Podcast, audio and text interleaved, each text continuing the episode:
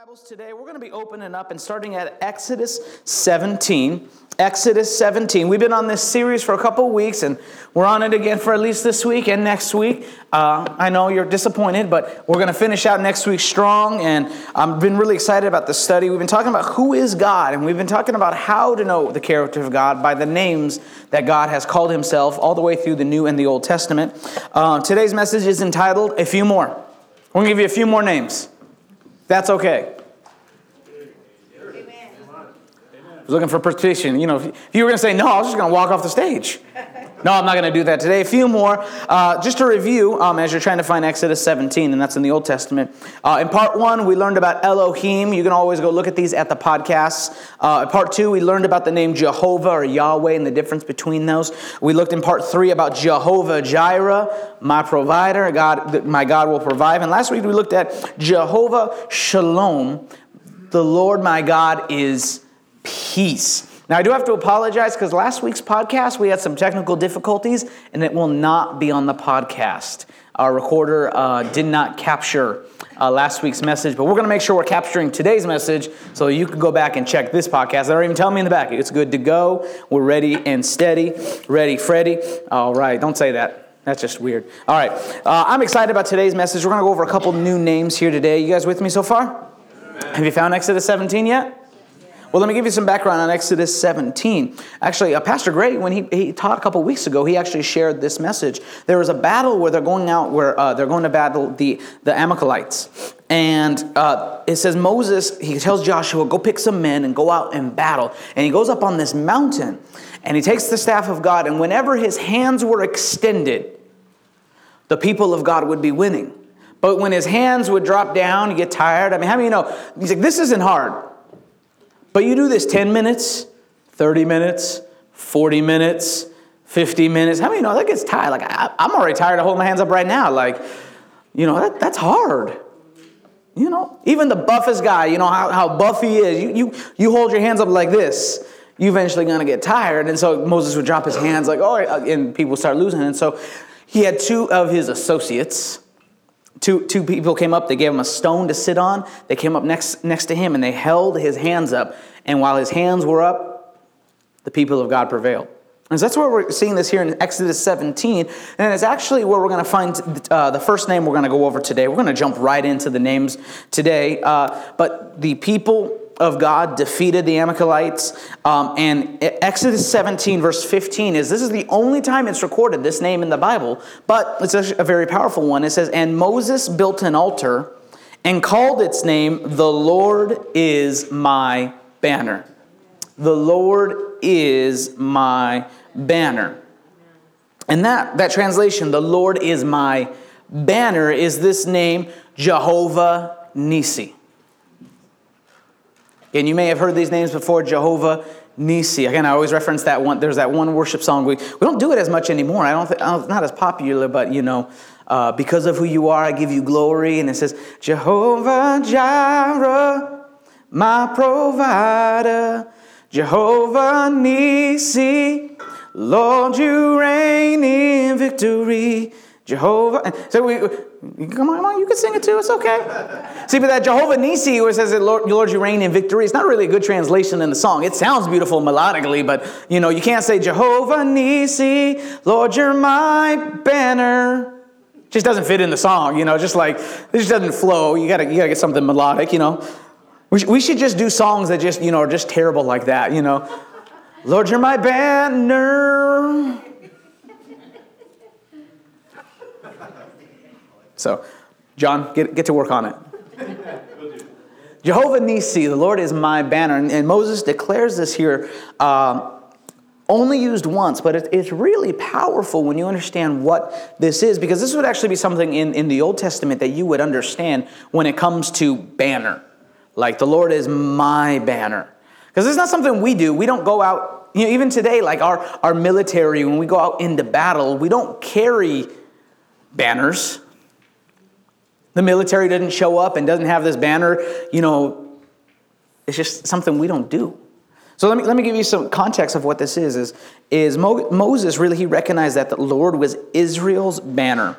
He, it was by God and God alone that he was able to, vi- to defeat the Amalekites. And when he builds an altar there and he calls it Jehovah Nisi, the Lord is my banner, the, uh, one of the words in there, NES, which is in that original uh, uh, translation, can be translated as a pole. And so when he's saying the Lord is my banner, what they would do is anytime an army would go out, and you see this like with medieval times, you see, you kind of, if you get the picture, they'd have one guy with a banner, a pole, and on the banner, if you guys can turn me down a little bit on my mic, I'm, I'm starting to ring back just a little bit. they'd have this pole, and they would have their flag, their insignia, their, their symbol of what would lead them into battle. And here, Moses is declaring our banner, what leads us into victory, what leads us into the battle, is God. God alone is what leads us into battle. So this would be the front lines. That, that flag would be what the, would be the focal point for all of the armies to look at and go, that's what's leading us. That's in fact that that that pole would be the first thing to go out when they would start marching and heading into victory. That pole would be the center point. It'd be the focal point of where we're going to fight. See, and this is what God is to us. He is our banner. In other words, He is the focal point. He is what we look at, He is what we focus on, and gives us encouragement and hope to know that God is the one who is leading us. He's the one who's taking the charge, and He is the one who is leading us into victory. So, Jehovah Nisi, He is my banner. So, when we come up against fights, how many know there's fights in this world? Paul said it this way He said, Fight the good fight of faith. Faith, the faith fight's easy. We just believe God. We believe God in what He said and what He do, and we follow that. But how many you know the faith fight? There's different. There's different kinds of fights. Growing up, my my favorite fights to watch were the Tyson fights. Mike Tyson, you know, before you start biting ears and you know getting face tattoos and you know going a little off the deep end. Man, Mike, Mike was a beast.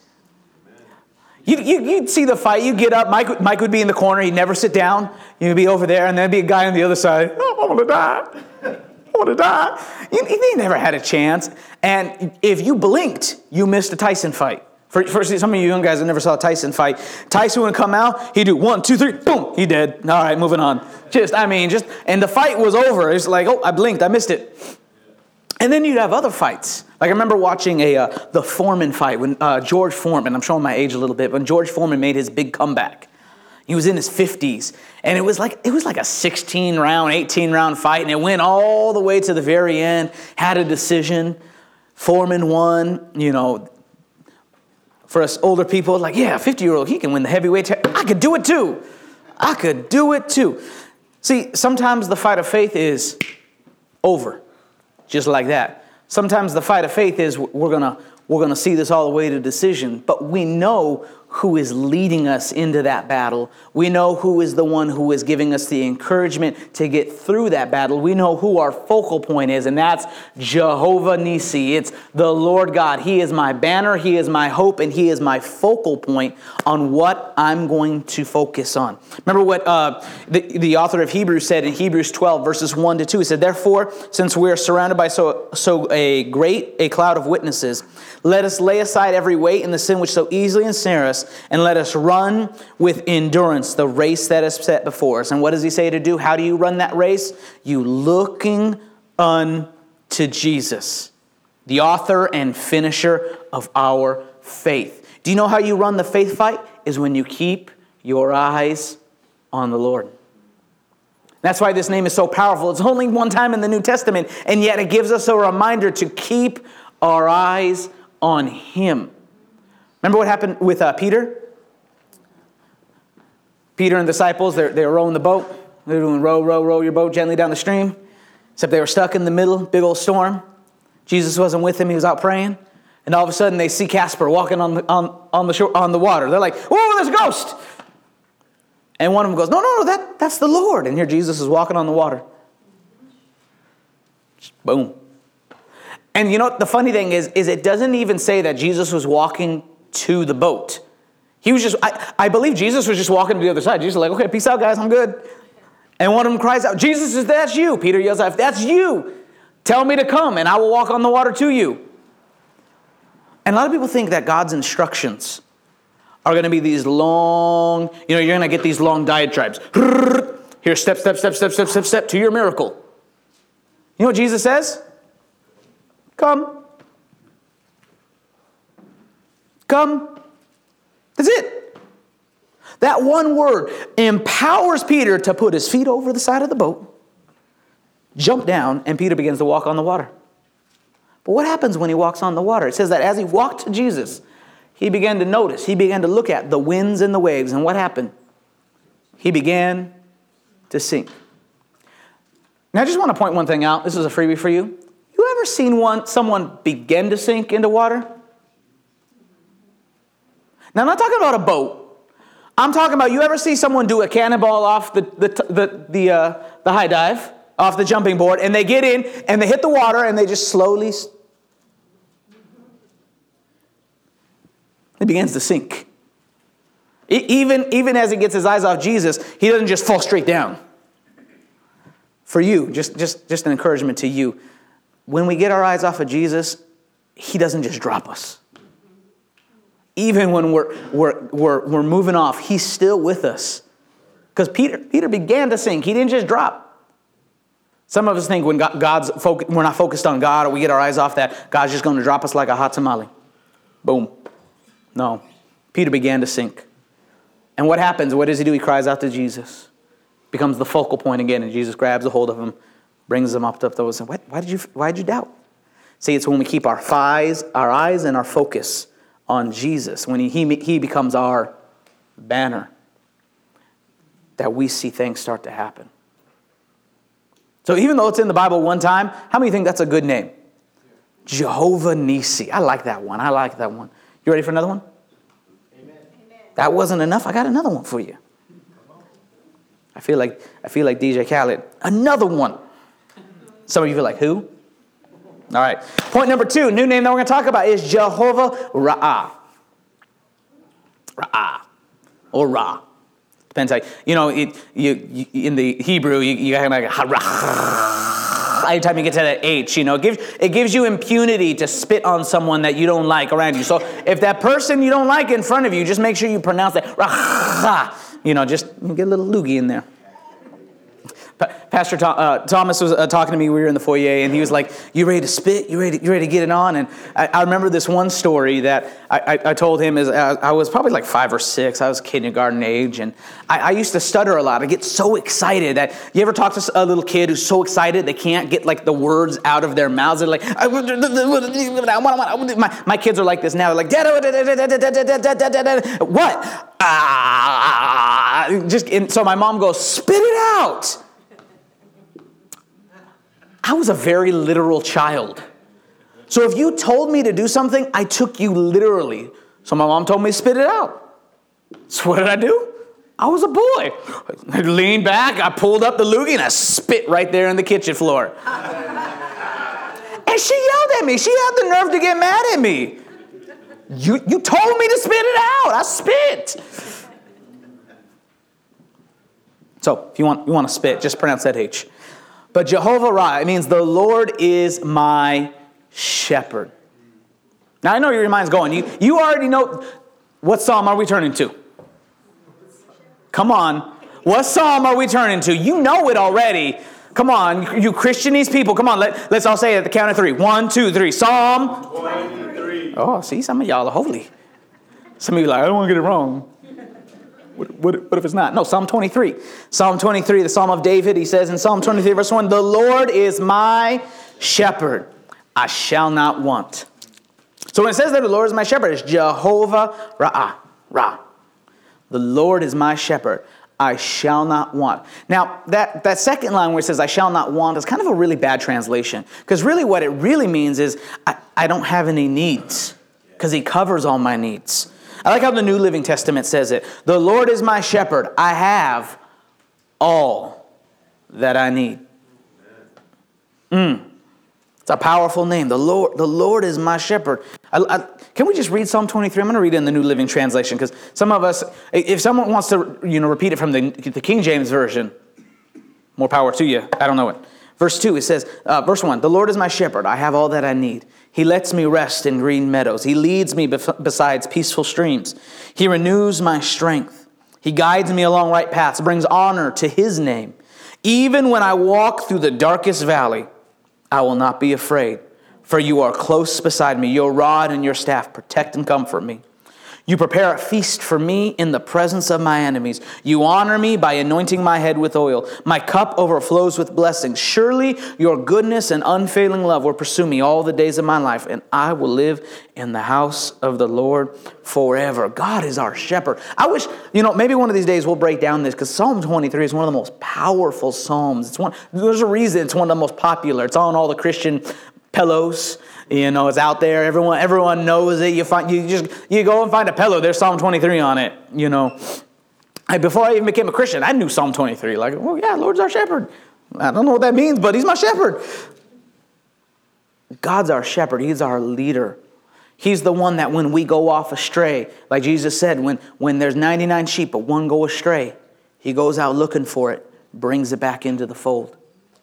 God is gently keeping us together. He's the one leading us, that when we go off track, He brings us back in. He renews our strength. He leads us to where we need to be fed. He leads us to the pastures. That's what it means. He goes, when you need sustenance, God is there to lead you to where you need to eat. Not talking about financially, talking about physically, talking about emotionally. When you have needs, God is your shepherd to lead you into that. He gives you rest. And then when you're going through the darkest valleys, you don't have to fear because God is the one leading you. It says your rod and your staff, they comfort you. In other words, these rods and these staff, the rod was actually to defend off against um, attackers. That when, when um, sheep would be walking through and a bear would come, a wolf would come, an attacker would come, this rod they would actually use to throw and beat these other animals. They would defend their sheep. God defends you. Some of you need to hear this today because you think God's not for you. No, no, no. God's for you. He defends you. I, you know, there's going to be one day when we get to heaven and we look back and I don't know how it's going to work. Maybe there'll be like a magic ball, a crystal ball, and we like go look back at our and we'll see how many times God spared us from something that could have happened. And it was God giving us grace, giving us mercy. He protects us, He comforts us. Notice, He prepares a feast for me in the presence of my enemies. Even when there's attacks coming my way, God's like, I'm going to prepare a feast for you. God's for you. I love this one. This is, this is one that we don't talk about. You honor me by anointing my head with oil. Just freebie, I wasn't even going to talk about this, but I feel led about this, is that um, sheep, forgive me because the Bible calls us sheep. Sheep are actually really dumb animals. I don't know if the Lord was insulting us when He called us His sheep, um, but sheep are, are not that smart. And when it says that He anoints our head with oil, and that is a picture of the Holy Spirit, God anoints us. But it was actually a, a, a comforting sense because there'd be these flies that would come into the sheep. And what they would do is they would lay eggs in the ears of the sheep. And these eggs, when they would, they would hatch, you'd get those larvae. Forgive me for being graphic today, but you get these larvae, and they would actually start to eat the insides of the sheep's ears, going into the brain. It's just nasty. And so, what these sheep would do, they wouldn't know how to deal with that. They, you know, obviously didn't have hands, couldn't get a Q-tip, you know, swirl it all in there, they would actually begin to beat their heads on the rocks. Trying to get these, these flies out there, they would beat themselves till they would pass until they pass out and die.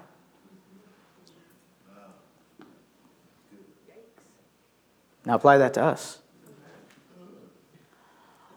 God anoints your head with oil to even protect you from yourself sometimes. You've been given the Holy Spirit to lead you and guide you, to anoint you, so that when the enemy tries to, to, to, plant these thoughts and things in your head, that it doesn't take you out to where the point where you hear people depression and wanting to take themselves out. God's anointing. There's always a better way. That's the anointing that God placed on. That's the good shepherd that we have. That he even wants to protect us from ourselves. He's my shepherd. Surely your goodness and a failing love will pursue me all the days of my life. Jesus said it this way He said, I'm the good shepherd. The good shepherd gives his life for the sheep. Jesus gave his life for me and you so that we could be counted upon him. I like this, this one, this, especially with it when it comes to um, the Lord is my shepherd. Because if we actually uh, go into an extended translation and we get really like, you know, Pastor Greg, doctoral biblical science, you know, we really get into the nitty gritty, you know, all the all the, the stuff that Pastor Greg knows, you know, all the all those those nuggets of things that he know. But I say this again, and I will always say this: if you ever have a biblical question about theology, use this man. We've been blessed with an incredible resource um, and I'm, I'm, embarrassing him. I know he, he's like, don't say that all this time. Leave me alone. But you know what? I'm going to give honor where honor is due. And we have an incredible resource to us at a church. If, if you have a theological question, yeah, you can come to me. But you know, you know, you really go to? Go to this man, Doctor Pastor Greg. But if we break down the actual translation of the word, there's, there's a part of that word, REA, in the original Greek language, that actually could be translated friend or companion. So not only is it the Lord is my shepherd, but actually the, the word the Lord is my shepherd indicates the intimacy of God that he desires between himself and his people. God desires that intimacy. So when those two words are combined, Jehovah Raha, it not only can be translated, the Lord is my shepherd, but it could be translated, the Lord is my friend. He's my friend. I read in, in our, our reading here recently in Ezekiel um, how God says that even when you're going through issues, when you're going through the valleys, He said, I brought you to this place so that I could talk to you face to face. Remember, Moses talked to God face to face as a friend talks to a friend. The intimacy that God wants with me and you. That word intimacy, we can kind of have like some negative connotations. The world has hijacked it and made it into a dirty thing, but intimacy just means that that that one-on-one time that God wants with me in you. Don't think only God as, as your shepherd. Well, yeah, I'm, I'm one of the 99 and you know, you just you only give me enough time. No, no, no. God wants the intimacy, that one-on-one time. He is your friend. He called Abraham friend. He called Moses his friend. He calls us friend. Jesus said it too. He said it this way in John 15, 15. No longer do I call you servants, for a servant does not know what his master is doing, but I have called you friends. For all the things that I heard from my Father, I have made known to you. Jesus calls us his friend. Our, we're his friend. We're not just his servant, we're so much more. We're friends, we're sons, we're daughters of the Most High God. He is my shepherd, he is my friend. He is my leader and my focal point. Anyone else hearing God speak to them today? You got, you, you got enough room for one more? You getting full? It's like you, when you go to like an Italian restaurant. If you ever go to a real Italian restaurant, I'm not talking about Olive Garden. I love Olive Garden. But you go to a real Italian restaurant, or you go sit down and have, have an Italian meal with like an Italian grandma. You know, first they bring out the salad, then they bring out the soup, then they bring out the pre entree, then they bring out the entree. Then they bring out the second entree. Then they bring out the third entree. And then when you're so full, you're so stuffed, they bring out the cannolis. Oh, mm. You got room for cannoli, right? And they put like three or four on your plate. You got, you got room for this, right? And I'm asking you today, you got room for just one more name? You got room for the cannoli? Last name Jehovah Sebaoth or Sabbath. Jehovah Sabaoth, the Lord of hosts. The Lord of hosts. We find that in uh, this one actually is used over 285 times in the Bible. So the other ones were very minimal. This one's actually used over 285 times. We find it in Psalm 24, verses 8 to 10. It says, Who is this King of glory? The Lord strong and mighty, the Lord mighty in battle. Lift up your heads, O you gates, lift up, you everlasting doors, and the King of glory shall come in. Who is this King of glory? And this is where we get this word the Lord of hosts. He is the King of glory. Mm. Who's the King of glory? He is the Lord of hosts. It's interesting how it describes it. Um, that word, uh, Sebaoth, Sebath, it means armies or hosts. So you could even say that this is that God is the Lord of armies or the Lord of the hosts of the armies of heaven. This name not only denotes his universal sovereignty over, over every army, but it, it also talks about his spiritual army. He is the Lord of hosts, he is the King of all of heaven and all of earth. What was the title given to Jesus? He is the King of kings and the Lord of lords. This is actually kind of a, a, direct kind of correlation to that. He is the Lord of hosts. Any army that's on this earth, guess what? He has authority over it. But guess what? Not only that, he has authority all over the hosts of all of heaven. Answer to him. All of heaven's backing answers to the Lord of hosts, the Lord of heaven's army. Now you'd be like, well, what's, what's so powerful about that? Ooh. When you see it, don't miss it. When you see it, don't miss it. I, I, the best place I can take you for this is 2 Kings. Turn with me to 2 Kings chapter 6. We're going to be wrapping up here in a second. 2 Kings chapter 6. In verse 14, there is this, this prophet Elisha. Not Elijah, he's the one came before. Elisha. You ever wonder, like, God, couldn't you like made them like have different names, not not so close to, close sounding? Like, could you could you have given them just a little bit of a different name, Elisha and Elijah? Well, Elisha.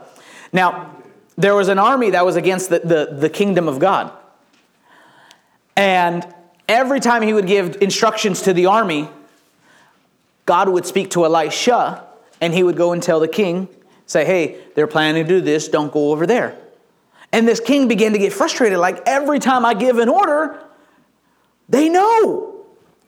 And he, he probably thought there was a rat in his. his so who, who among you? Who, who's, who's, who's ratting me out? He, he's getting ready to kill someone. And they go, No, no, no, it's not us, not us. They have this prophet, Elisha. He's the one who keeps speaking well, you're speaking. And so he goes, Well, go get him. And you, know when a king says, Go get him, what that means, right? Yeah, he gone. He, we weren't going to pat him on the back and say, please don't do that. Here's, He'd be a terrible king. Go get him for me. Bring him before me. Will you please stop? I'm trying to win a battle. You know how kids do. Please. It's not fair. Well, God's not fair. He's covenant. Ooh, I got to say that for someone else. Someone didn't hear that. God's not fair. He's a covenant God. So he sends the horses and the chariots and a great army to go get one man. And it says, They came by night and surrounded the city. Verse 15, 2 Kings 6 15. It says, When the servant of the man of God arose early and went out, there was an army surrounding the city with horses and chariots. And his servant said to him, Alas, my master, what shall we do? Now, please don't read that. Again, I, I, one, of my, one of my biggest conjectures is when you read the Bible, please don't read it like you read the phone book. Because you could read that, especially if you're reading the King, New King James or King James, alas, my master, what shall we do? You know, it's like a terrible, you know, elementary school play. You know, that's not how he talked to, to, when he went, ran to Elisha. He didn't run to Elisha. See, all this army, it's him and the prophet. He didn't run into the room and go, Alas, my master, what shall we do? Let, let me give you what it sounded like. Can you mute my mic for just for one second?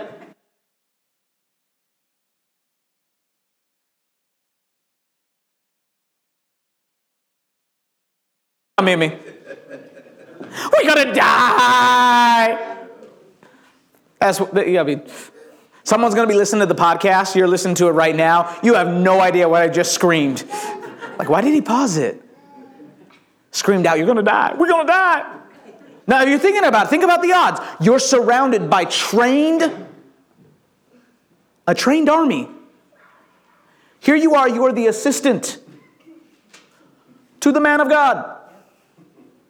You wake up and go, Oh, we gonna die. I don't, I don't know him. I, I, I, I take him. Runs to the prophet Elisha. What does he say? Elisha looks at him and goes, Don't fear. Do not fear. For those who are with us are more, are more than those who are with them. And I can imagine the, pro, the, the, the assistant. One, two. One, two, three, four, five, six, seven, eight, nine, 10, 11, 12, 13. Hey man, you can get your eyes checked. Elisha lost it. No. Elisha prays and says, Lord, I pray, open his eyes that he may see. The Lord opened the eyes of the young man, and he saw, and behold, the mountain was full of horses and chariots of fire all around Elisha. They defeated the armies of God. Why? The, the armies that came to attack the, the man of God. Why? Because the Lord of hosts was with him. When you stand up, when you have things coming against you, you're not going in it alone. You have the Lord of heaven's armies standing before you. You have all the backings of all of heaven's angels standing right there with you. You have the Lord of heaven's armies who is your God. My son, my son did this, and he's, he's getting better now that he's this, but there was this, this time, especially when he was like around five, where he just hated going into the dark. You know, no matter what it was, if it was dark, he didn't want to go into it. But you know what the difference was? It's when dad was with him. You can ask him to go, hey, go in the kitchen and grab this. I can't go in there, it's dark. Will you come, dad? Dad gets off the couch. We don't even have to turn on the lights. We just walk, I walk in, I stand in the doorway, and he goes right in and grabs what he needs. You want me to turn the light? No, dad, you're here. See, the same thing as us when, the, when darkness, when the enemy comes and attacks you, you know who is with you. My daddy can beat up your daddy. I know who's with me. He is the King of Kings, the Lord of Lords. He is the great I am. He is the Lord of all of heaven's armies. And guess who's on my side? Him. John, you can come up with this. What does Romans 8 31 and 33 say? What shall we say about such wonderful things as these? If God is for us, who can be against us? Since he did not spare his own son, but gave him up for us all, won't he also give us everything else? Who dares accuse us, whom God has chosen up for his own? No one, for God himself has given us right standing with himself. He's the Lord of hosts. When you stand in front of issues, you're not standing alone, you're standing with God and all of heaven's backings. That's who you have on your side. If God is for you, who can be against you? Greater is he who is in me than he who is in the world. Greater is what God will do for me than what anything else says because I know who is on my side. But I pray our eyes would be open that when we have troubles and issues coming up in our lives, just like Elisha who prayed for his servant, I want to pray for you that our eyes would be open that we know who is behind me, who goes before me, who's my banner. He's not only behind me, he's in front of me, and I'm surrounded by all of God's army because because He is for me. He is for you. He's my banner. He's my shepherd. He's my friend. And He's the host of heaven's army. So, guess what, enemy? You've got to go. Issues you got, you've got to go. Why? Because I know who is for me. I pray that your eyes would be open and you would know that God is for you and you don't go into the battle alone. You don't go into your place of work alone. You don't go to where your kids are at alone. Your kids do not go alone. They have the King of Kings with them, the Lord of heaven's armies. So, Lord, would you open our eyes to understand?